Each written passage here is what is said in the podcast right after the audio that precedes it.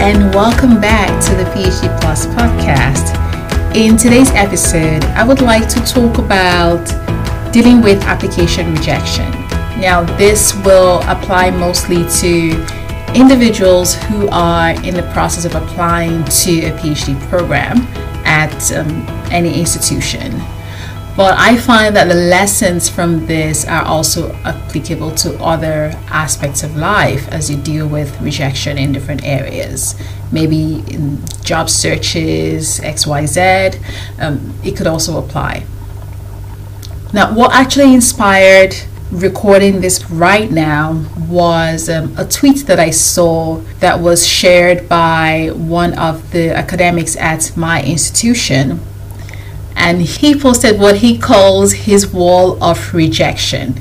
And the picture really shows uh, summaries of rejections that he's received in the course of his academic career, especially with um, journal articles being rejected by publishers, um, by journals, and the idea was to show people that you know what, if this happens to you, you're not alone. The best of us also experience it.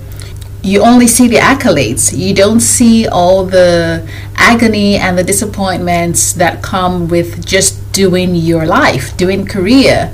But it happens to everyone. And that was so refreshing to see.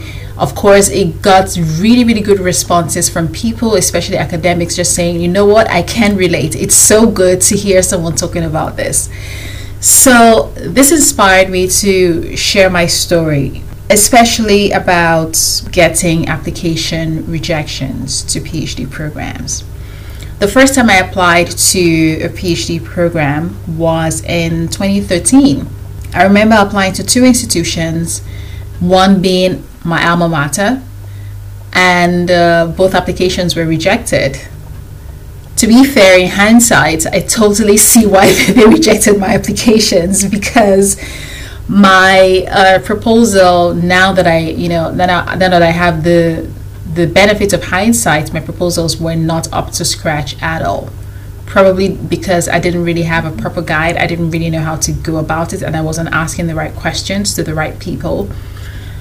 And one response that I got simply said, somewhat weak that was the only uh, comment that was made. And I was wondering, what do you mean by that?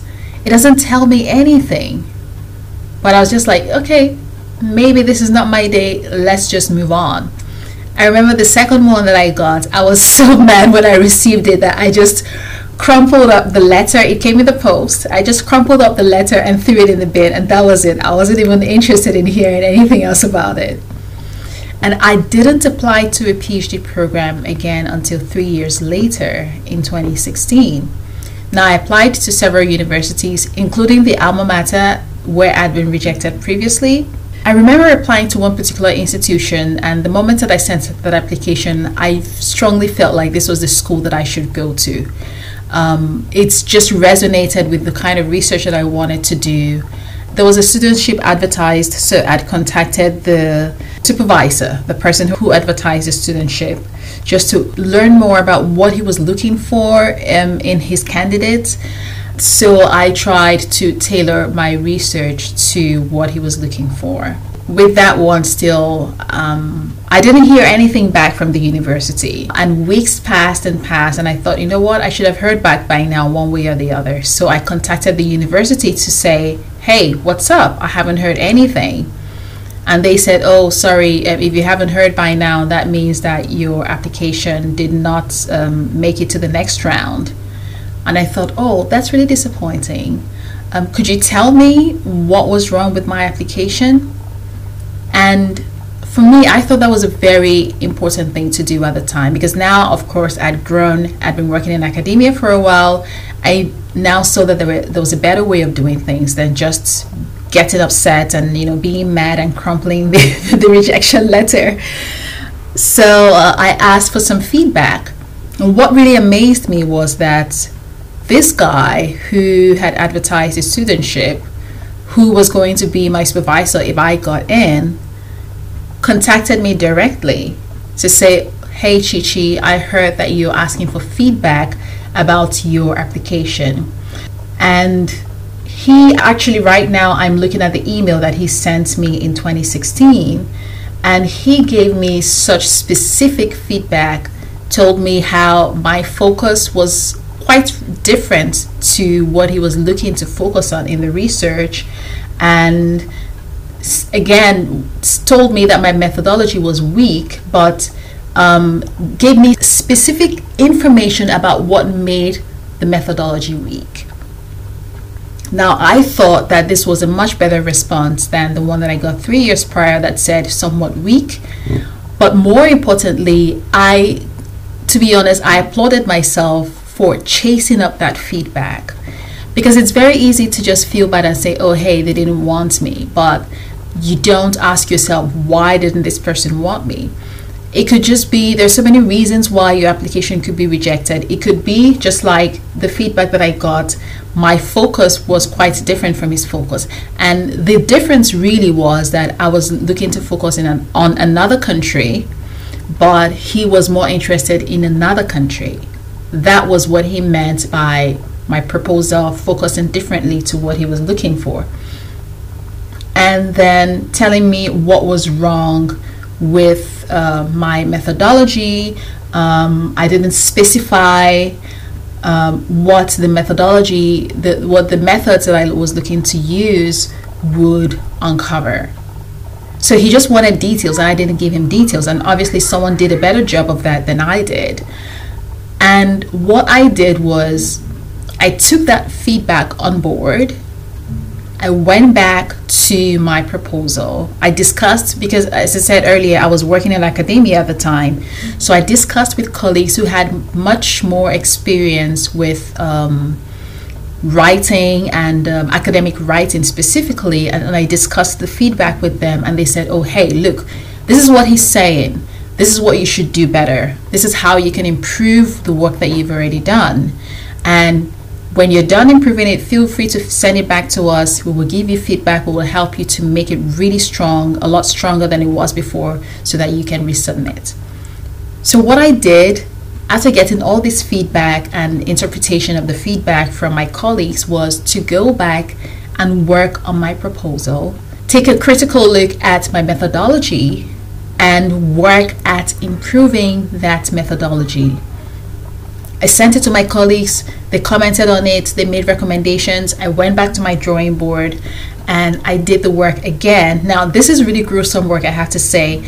Uh, academic writing comes easily to some people uh, some people enjoy it i'm not particularly one person who enjoys it but you have to do it right so th- it was quite gruesome, gruesome doing all that work.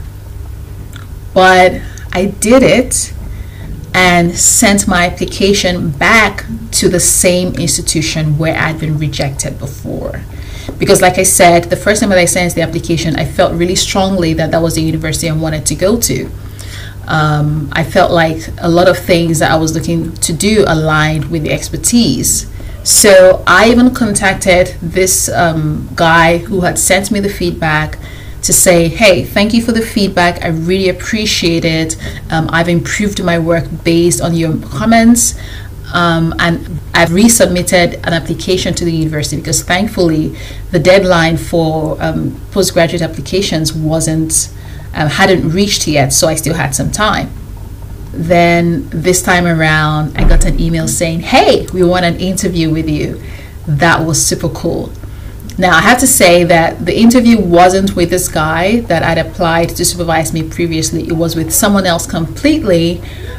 But fortunately, it was someone who was even more tailored to my research interest and my niche than the other person was. And it was just maybe I would say it was a match made in heaven. I don't know, but for all research and academic purposes, yes, it was a very, very good match. And I worked with this new supervisor for all of my PhD candidature. So, what am I trying to say in all of this? Everyone gets rejection of some sort. Most people don't talk about it. They only want us to see all the hypes and all the accolades, but maybe people feel insecure about dealing with the idea of being rejected in the first place because it makes us feel some kind of way. But there's always a better way to look at rejection or any negativity that comes to your life in general. Look for the positives. What are the lessons that you can learn? So for me, the lessons were what did I do wrong? How can I fix it? In looking for those lessons, I sought feedback on the work that was rejected. That's a very important thing to do. A lot of students apply to several universities for a PhD program, and a lot of times they don't tell you, but they might get accepted in only one out of five, out of six, out of seven universities they might have applied to. So don't think you're all alone if this happens to you. If it does happen, just what I do these days really is when I get rejections and they still happen, I just say, you know what, Chi Chi, it just means you're part of a club so that when the success comes, you can really, really celebrate it and really, really appreciate it.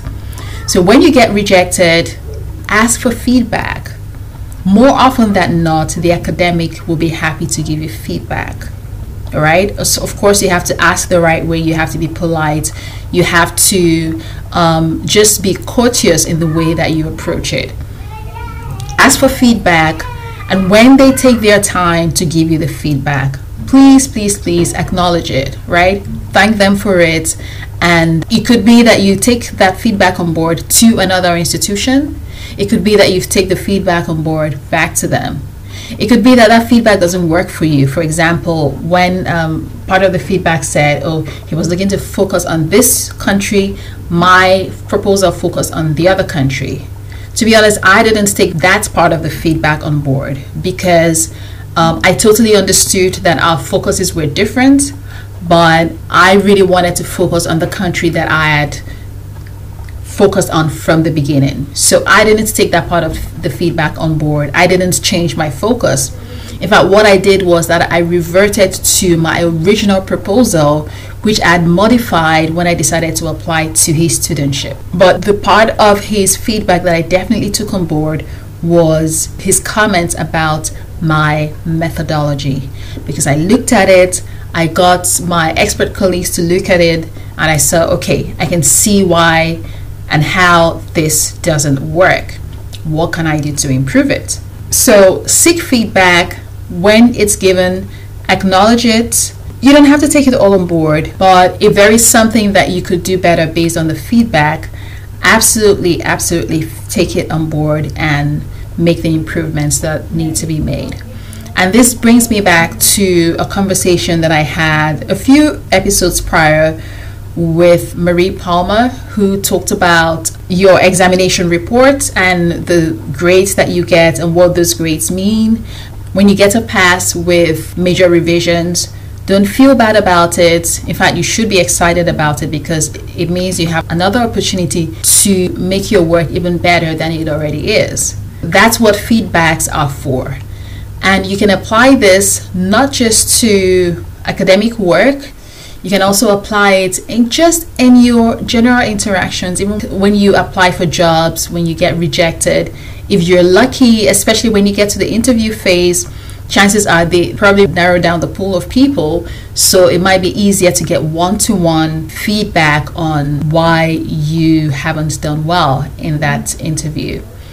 I hope that this encourages someone especially like I said earlier, if you are just in the process of applying to PhDs, if you get a rejection, that's not the end of the world. The majority of PhD students get rejected at least once. So just welcome yourself to the club and learn the lessons to be learned. Take the feedback on board if you chase after it and move on with it. Make it better and apply to the next one. Okay, that's all of it for today. Thank you so much for hanging out. Thank you for listening. And I really hope that this does encourage someone. See you next time. Bye for now.